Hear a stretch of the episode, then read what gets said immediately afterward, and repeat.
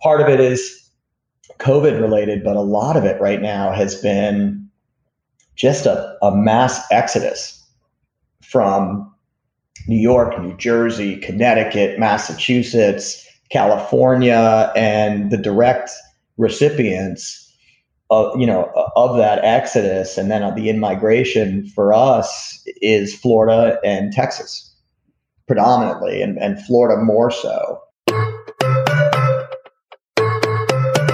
You're listening to The Real Estate Sessions. I'm your host, Bill Risser. Listen in as I interview leaders in our industry, getting their stories and their journeys to the world of real estate. Hi, everybody. Welcome to episode 251 of the Real Estate Sessions podcast. As always, thank you so much for tuning in. Thank you so much for telling a friend. Today, I get to talk to somebody who is doing some wonderful stuff right here in St. Pete, St. Petersburg, my new town. And I'm very excited. John Barkett, Barkett Realty, has an incredible background, right? Not only the highest designation of appraisal, right, MAI, he also is a commercial broker and started a residential brokerage as well.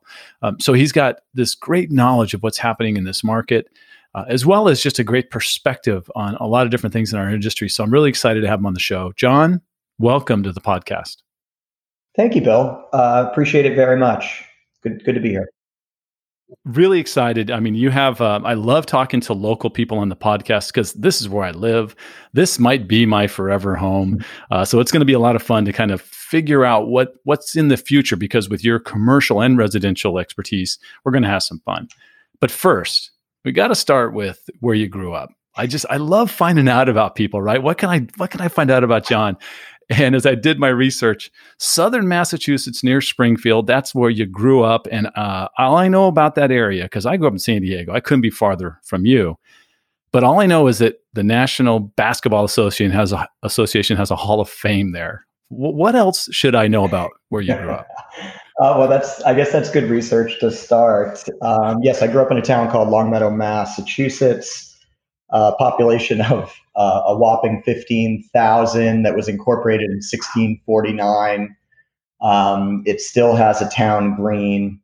It's right on the Connecticut River Valley. We actually grew up right on the Connecticut border, and we were really surrounded by academia. So Amherst College, Smith College, UMass, Mount Holyoke, the Seven Sisters as they're called, are all there.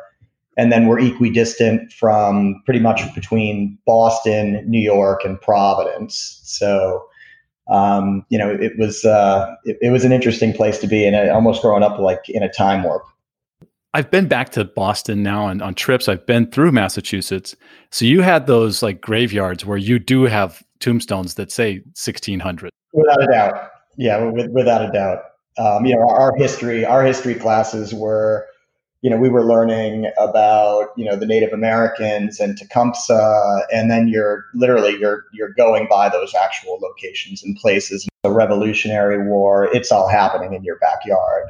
I think Massachusetts, my first thought is you're going to be like a whole Boston fan, 17 championships in the last 15 years, all that stuff. But sometimes people are a rebel and they go, you know what, everybody else was Boston. I went with the Yankees. Oh, yeah. We were a split household for sure. I will say my father was a season ticket holder with the Patriots when they used to play at Harvard Stadium before they built Foxborough. But that being said, my grandfathers and my father were Yankees fans. My father worked in downtown Hartford, Connecticut.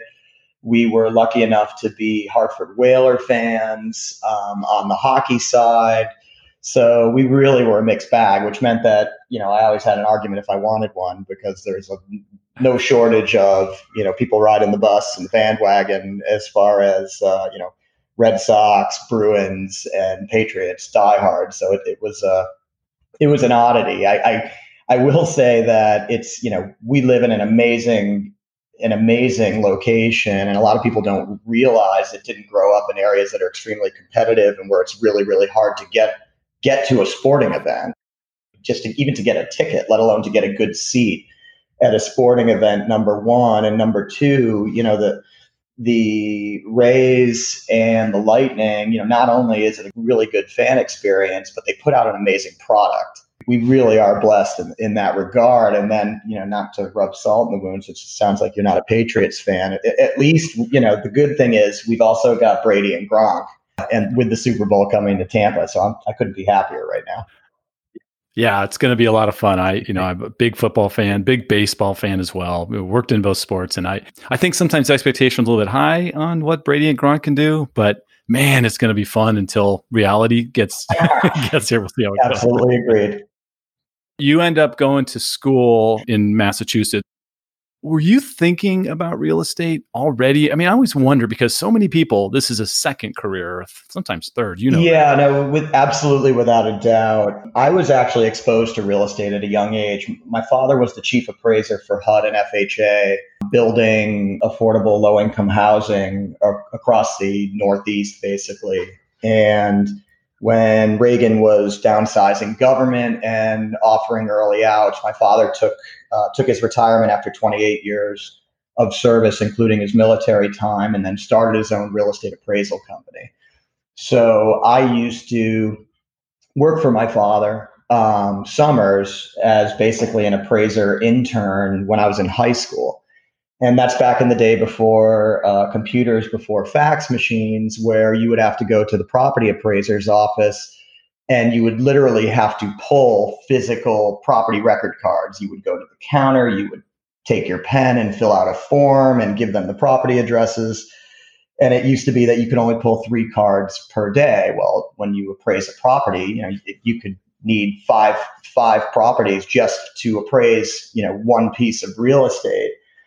So I took my father a little while. He's like, "How are you getting so much done?" He couldn't figure it out. And what I was doing was taking my friends with me and buying them lunch so that they could all help me pull property record counts down at the property appraiser's office. But I really had an idea. I liked the flexibility of it. And then on the commercial side, I really like the fact that you are getting to see how people make a living. You know, you get to see a lot, but it is a profession that typically, and even more so on the analytical side, people don't really, they kind of stumble into it after the fact, maybe working in another line of work, and then they get into it.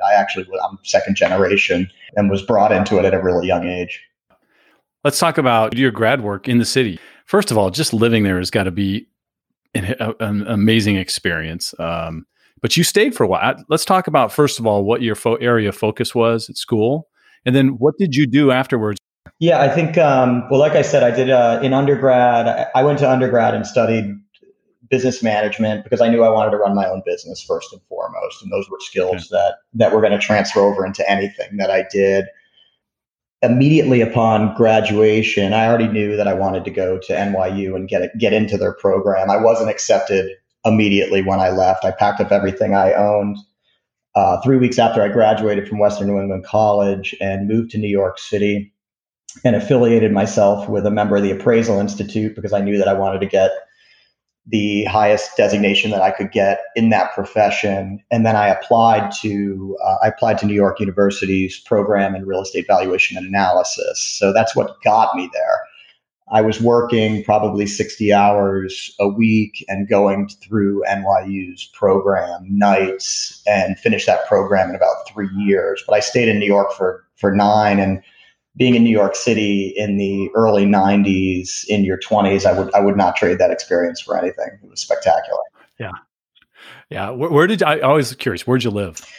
God, where didn't I? I puddle jumped. I lived in Brooklyn before it was really cool and hip. It was actually, it could be described as a scary place, but it was an amazing experience. And then I puddle jumped over Manhattan and lived in Hoboken for 2 years. And then the rest of my 9 years, I was right in the East Village on 12th Street and 3rd Avenue, right next to the original Kiehl's and 2 blocks away from my favorite farmer's market in Union Square. Wow. That's great. I've been there a handful of times, and it's just an amazing place. I couldn't imagine living there. It's a whole different world, especially when you grew up in a suburb in Southern California. Oh my God. Yeah. No, I was lucky enough to also experience, I had an opportunity. 9 years into my run, I had attained my national designation, and I had an opportunity to totally switch gears and go out to the West Coast. And I did live in the Bay Area for 2 years, and that it is it's magical. But growing up in the Northeast, it's a completely different pace and mindset. And I love St. Pete. I mean, I really feel like I'm in the absolute right place for myself and my family. And I've lived here longer than I've lived anywhere on the planet at this point. I'm 21 years now in St. Pete. So let's continue down that path. Yeah. How do you get to St. Pete? What was that decision? What's it like? You had a family, I think, at the time when you made that move? I did. I was starting a family. I was engaged in living in Marin. So I was in Sausalito and engaged. And my parents had relocated here from Massachusetts prior. So my parents had been here for 4 years, and I really wanted, my children to grow up having the experience of being close to their grandparents. I'm 100% Lebanese. I grew up in a 2-family home with my grandparents on the second floor, and some of my fondest memories as a kid are running up the back stairs, and my grandmother cooking and letting me taste the food and help her season it before the rest of the family got to eat. So I really wanted to expose, have my family be close to my parents if I could.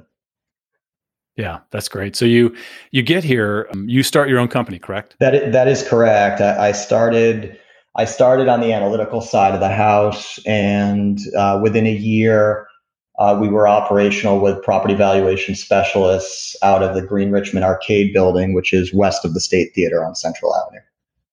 Wow. That's, I live up 2 blocks from Central, so it's always nice. Fun to, the history of that street, we could have a whole another episode just to talk about some of those buildings, which would be spectacular. Our primary audience is realtors, and I have an appraiser for the very first time on the podcast.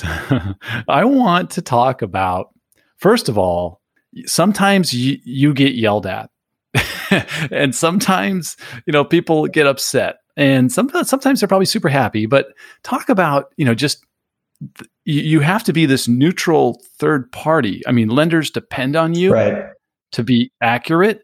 I would think, hopefully consumers and agents would think the same way, that you want to be accurate, but let's talk about that dynamic. Yeah, it's interesting because I wear both hats. I'm a broker. And we do also, we assist clients with selling and buying residential property as well as commercial, but we also, on the analytical side, assist lenders, attorneys, CPAs on the valuation side. And I'm also an expert witness both in district and federal court.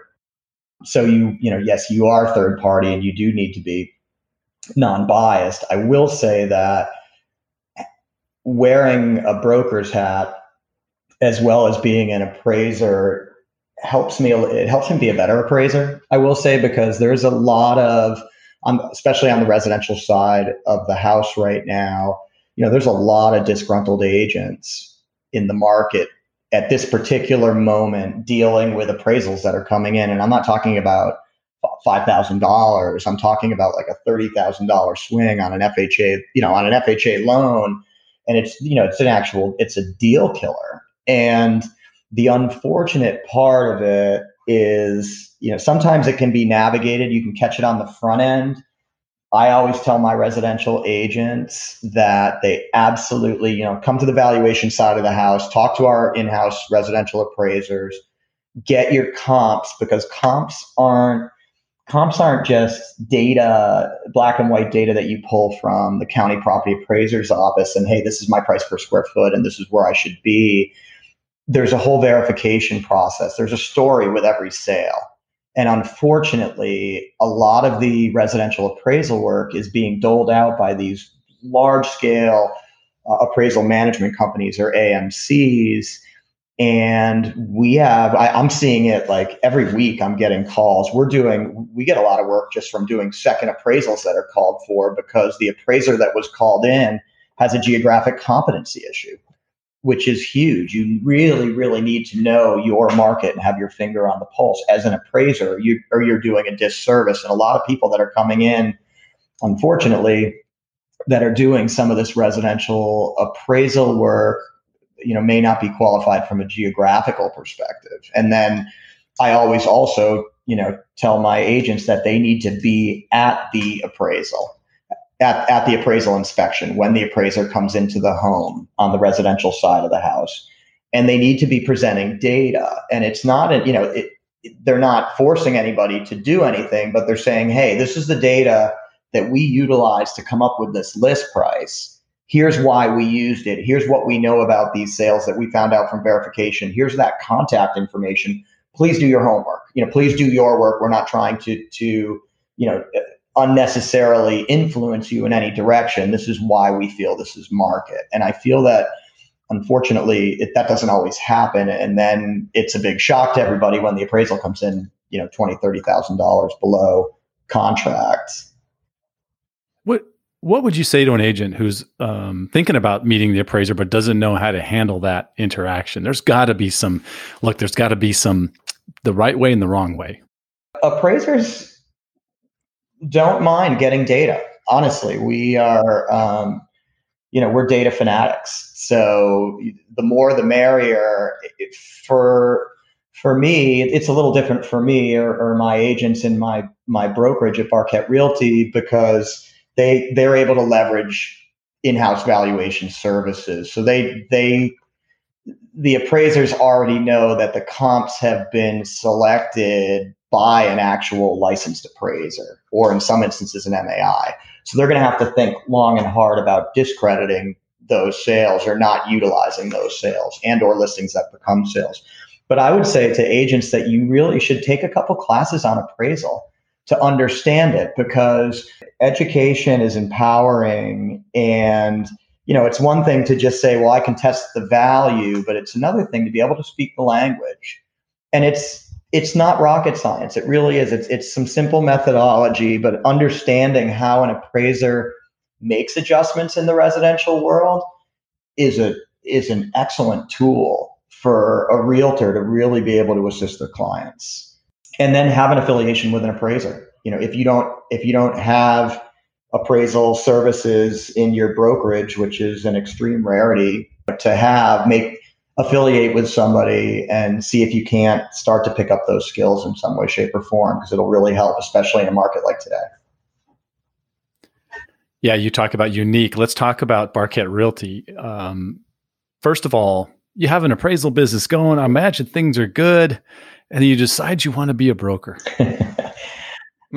Take me through a whole bunch of reasons. I started in sales, real estate sales, back in New York City, 30 years ago, but I really didn't have the desire to open the brokerage until being here in St. Pete. And probably after about 6 or 7 years, a lot of my clients were really, really pushing me to get into the business, because they absolutely already relied on my opinions from a value perspective or my modeling capabilities for future returns, but they wanted a more full service boutique shop.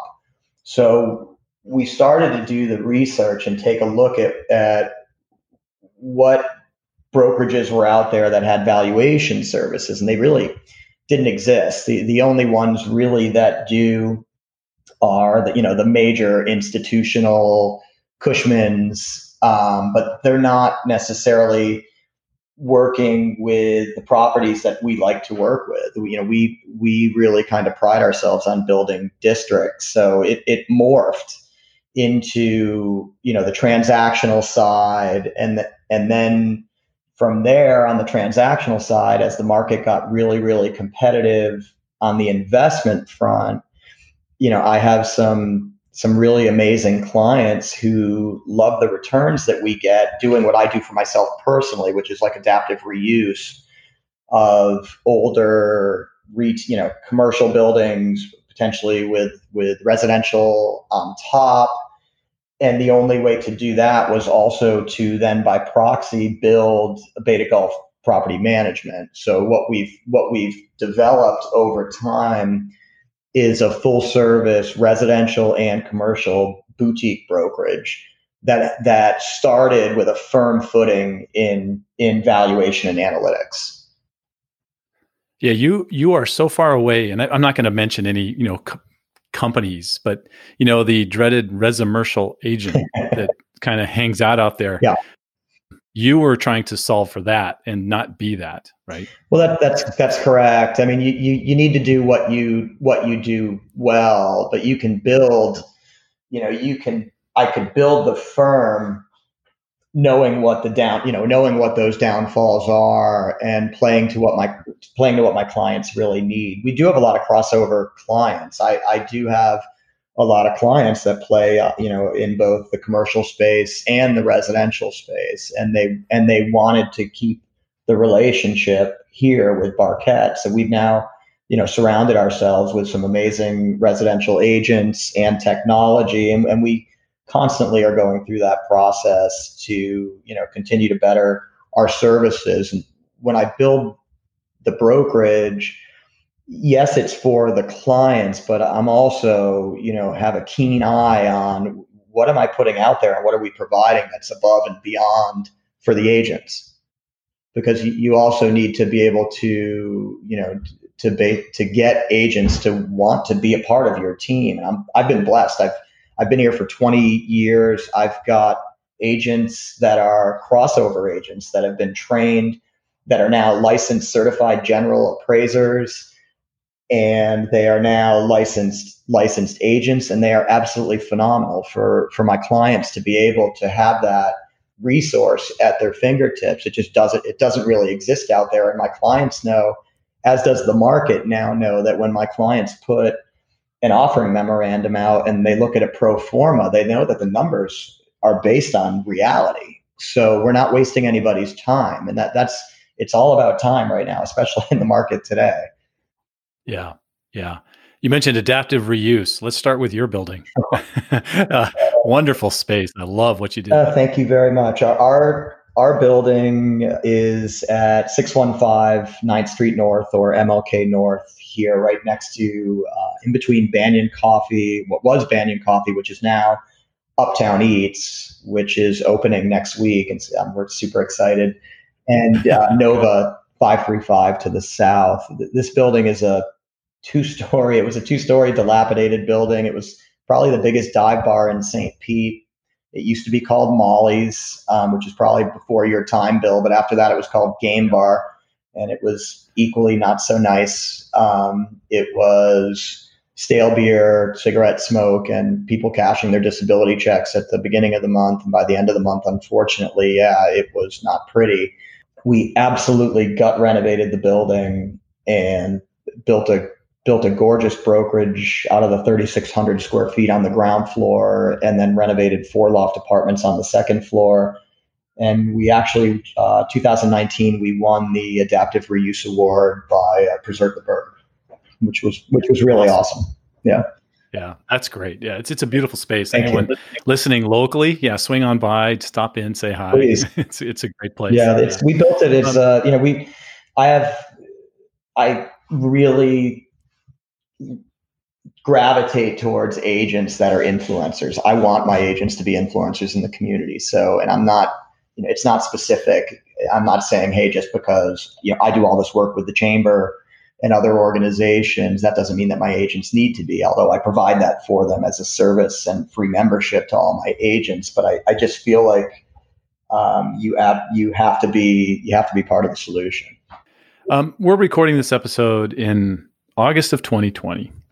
2020, what an amazing year. And I want to get your take. I can tell you, I mean, the things that I know from the title side. We have been busier since May, June, and July. It is unbelievable how busy we are. It doesn't make sense to me. So I'm going to turn to you and say, what are we seeing here? Now, I know inventory is going to be a massive issue here quickly. It already is. But let's give me your take on what we're seeing here in St. Pete and really a lot of places around the country. Well, inventory is huge. We have no supply. We really don't. What we've been building in the downtown core has been a whole lot of luxury residential rental, but not a lot of condo stacks other than the one, and Coulter now is doing round 2 with Saltaire and that site. But we really, the water's just been building behind the dam. And part of it is COVID related, but a lot of it right now has been just a mass exodus from New York, New Jersey, Connecticut, Massachusetts,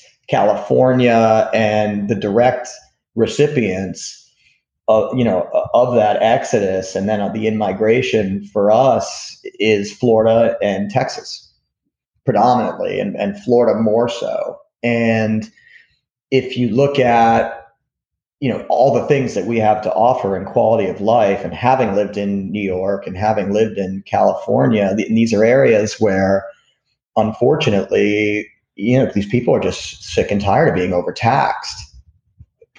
And there's a whole bunch of factors that also go into it, but that's one of the main ones. And it just came out in a press release this morning with the founder of the Red Apple Group that's building the 41-story tower.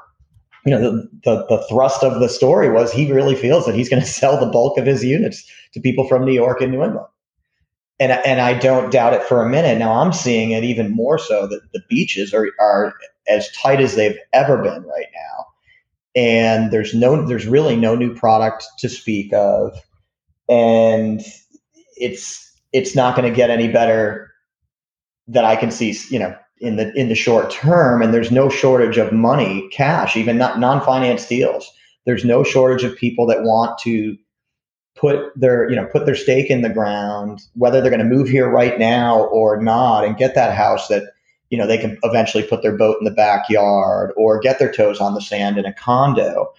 And, you know, couple that with absolute historic lows in interest rates and loan product, and it's like a perfect storm right now. And that's really what we're seeing is that and we've got people in their late 20s that have never owned a house, that have always been renters. They finally feel like it's not, they may not come right out and say it's a buyer's market, but they finally feel like it's not necessarily a seller's market and that it's time for them to buy. And we've placed a lot of clients that way into some really great homes here in downtown St. Pete. Pinellas County, just by and large, there's not a whole lot of places left to develop, right? I mean, we're kind of done, but there's like Pasco, they're killing it. I mean, it's amazing stuff happening up north, but for Pinellas, there is one big giant piece of land that I think everybody's looking forward to 2027 and beyond. Can you talk a little bit about the whole trop and the? I can. I'd say there's two large swaths of land that we have right now in the downtown core, with different challenges, but they are absolutely amazing opportunities. I just had I probably have at least one or not, if not two Zoom calls a week in relation to the drop site now that the RFP has gone out by the city. I mean, this is a once in a lifetime. Tropicana Field redevelopment site is a once in a lifetime opportunity for the city to really get it right and, you know, design an amazing mixed-use facility, and they've got a whole bunch of items on their wish list. Convention center, which we need something in that regard. Hotels are starting to come, but hotel space, office space for sure. Having a park component on Booker Creek, but you know, right now that's 2027 from the Rays timetable perspective, and the question right now still is it going to be 86 acres that we redevelop, or is it going to be 56 acres that gets redeveloped? And then the remainder, the northeast quadrant would then be the park, the new home of the Rays, and figuring out, you know, what do we do with structured parking if the Rays do stay? Cause that's part of the quandary with the way that the agreement with the Rays is written as to what they have the rights to. And it also has to do with how many parking spaces they have now and what you give them in return and what they get for the development rights moving forward. But it's an absolute once in a lifetime opportunity. The city's been doing a great job as of late in listening to everybody, to listening to the business owners, to listening to the developers, to listening to our residents, our shopkeepers, you know, in that regard, and to how it transforms the Trop site. And it's still evolving, but I think some of the great things are going to be, you know, some of the subtle things are going to be the the extension of the grid pattern, the dropping of 175 to include the Campbell Park to the south, and to include Midtown. I mean, we really need to do a better job traffic-wise. We're doing national traffic studies now on 8th and 9th Streets North to change directional traffic from one-way to two-way, and the same with 3rd and 4th, because what it's doing right now is it's stopping growth southbound. And we really, that's something that also needs to be addressed, because that area, before it was Tropicana Field and gobbled up, was a large, vibrant African-American community in St. Pete. And it all needs to be taken into consideration. This needs to be something that's developed for everybody. Yeah. It's really going to be fun to watch that whole process. I mean, for me, just seeing one go up, we moved here. One was at 10 stories. Right. And then watched it go up. And just recently, the new pier, I never saw anything but a whole bunch of pilings when I was here at the beginning, but to watch that thing be built, it's been some amazing things that are happening here. So, right. Well, there's no shortage of institutional development interest in our market. The pandemic has not slowed down the big boys from wanting to be here in St. Pete, and for good reason. It's an amazing development climate. They don't see a slowdown in the demand. If anything, it's a matter of, again, the city listening. And when I say the city's listening, I mean that we've got our 2050 plan that will be voted on. A lot of the changes to the land development code will be voted on within the next year and a half. That's huge. That's our roadmap, and that's how we control development and growth. And that's going to be what our city looks like 20 years from now.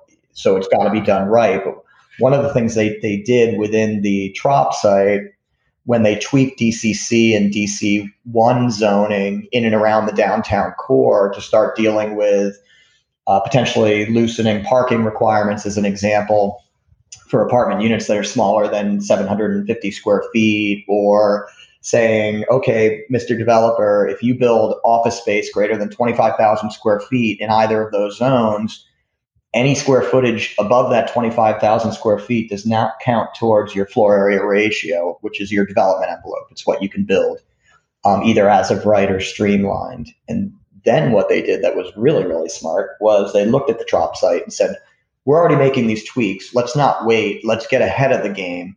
And they went back in and said, okay, we're going to change the as of right height in that area from 125 feet to 300 feet.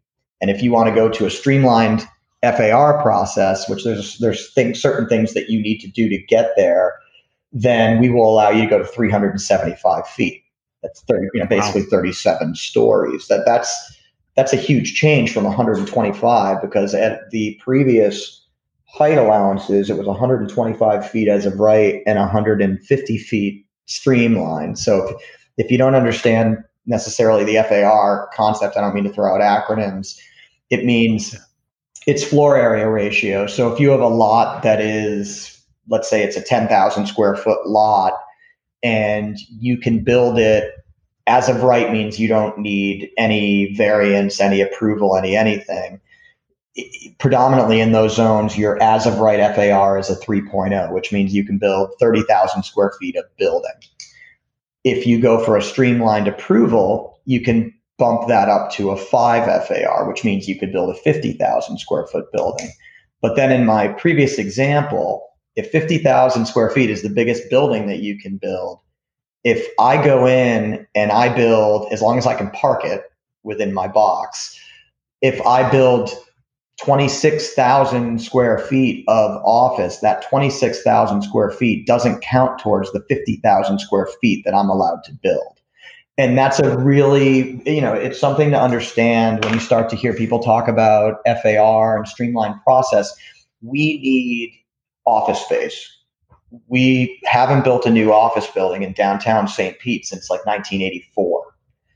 And I will say that Larry and Mac Feldman have done an amazing job of taking the class, what I would call Class B in any other market, offices, and bring them up to as close as you can get to a Class A office right, while dealing with something that was built in 1984. So they put a lot of money into their buildings, you know, into their common areas and improving the amenities. But at the end of the day, we still got a bunch of Class B buildings that we look at in the greater market of Tampa Bay as Class A. So if we are going to be able to sustain, you know, right now we've got just in and around the Edge District as an example, because I've been helping build the Edge District for the last 7 years.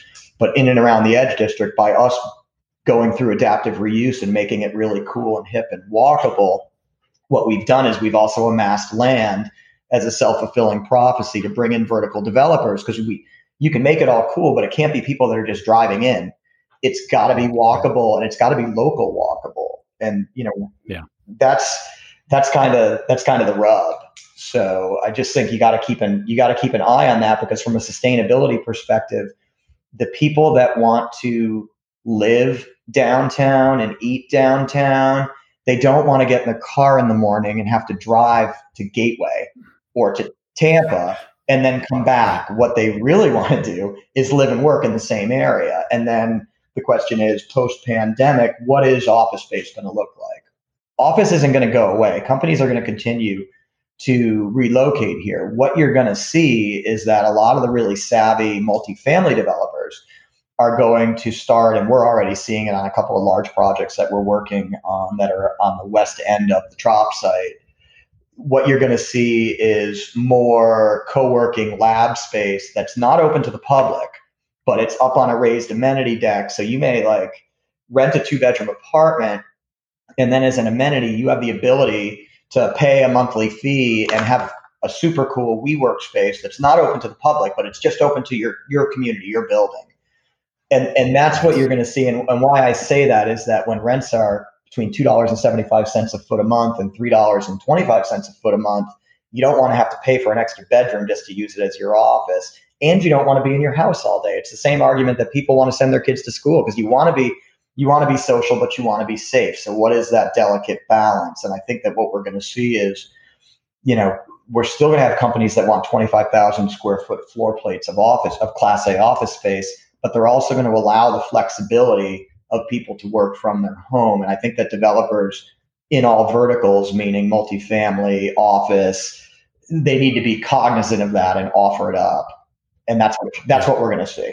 I love you breaking that down for us. Yeah. One, we don't really have a lot of commercial people on the episode. Mm-hmm. So a lot of realtors, especially here locally in St. Pete, need to listen to that maybe 2 or 3 times just to kind of get a sense of what's coming. It's very important. Well, it's also, it parlays over to residential. You're going to start to see it because we are on the cusp right now of, you know, condo development, because it's been predominantly, and that's the way our cycles go. You know, we start with the low hanging fruit, and it's luxury multifamily. And then we'll start to see more infill. Then we will see affordable, which is that could be a whole other 2-hour conversation about affordable and workforce housing. But you're going to start to see a similar push on amenities, even into the condo world, you know, which will parlay into residential. And it's what our buyers and sellers want to live near. That, you know, the office is, you can't not take into consideration where somebody's going to work when you're selling them a home. John, this has been great. I'm out of time. You know, I want to honor your time commitment. I had asked for half an hour, but I have to end it with the same question I've asked every single guest, and that is, if you could give one piece of advice to a new agent just getting started, what would it be? I would say that our motto is turning transactions into relationships, and I would say live it. But I would also say you need to be an influencer. It's not just a process. It's not about getting to the closing table.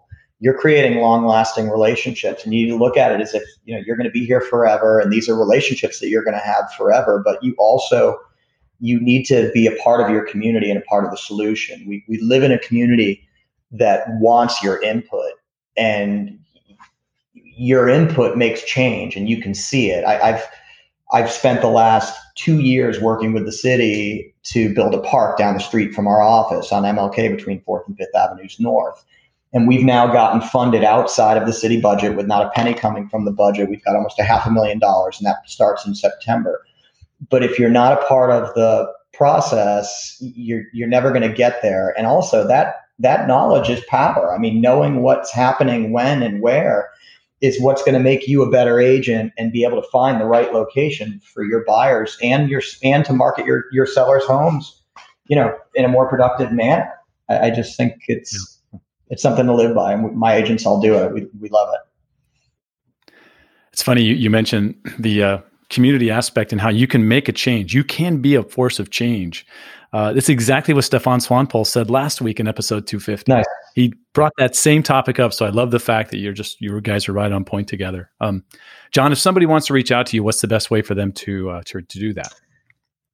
First of all, we're at 615 9th Street North. Come on by and check out what we've done and what we've got here. It's really unique, and we're really proud of it. So yes, we are practicing CDC guidelines, but you know, everybody is more than welcome. And you know, our website is barkettrealty.com, and they can feel free to call me, 727-510-7106. I'm available for people. If you have questions on the appraisal side, our appraisal company is Property Valuation Specialists.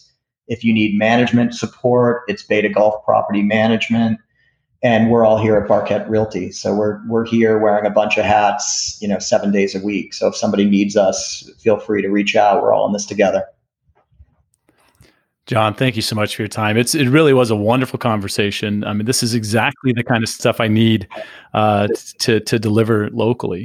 No, thank you for including us. We really appreciate it. Thank you for listening to the Real Estate Sessions podcast.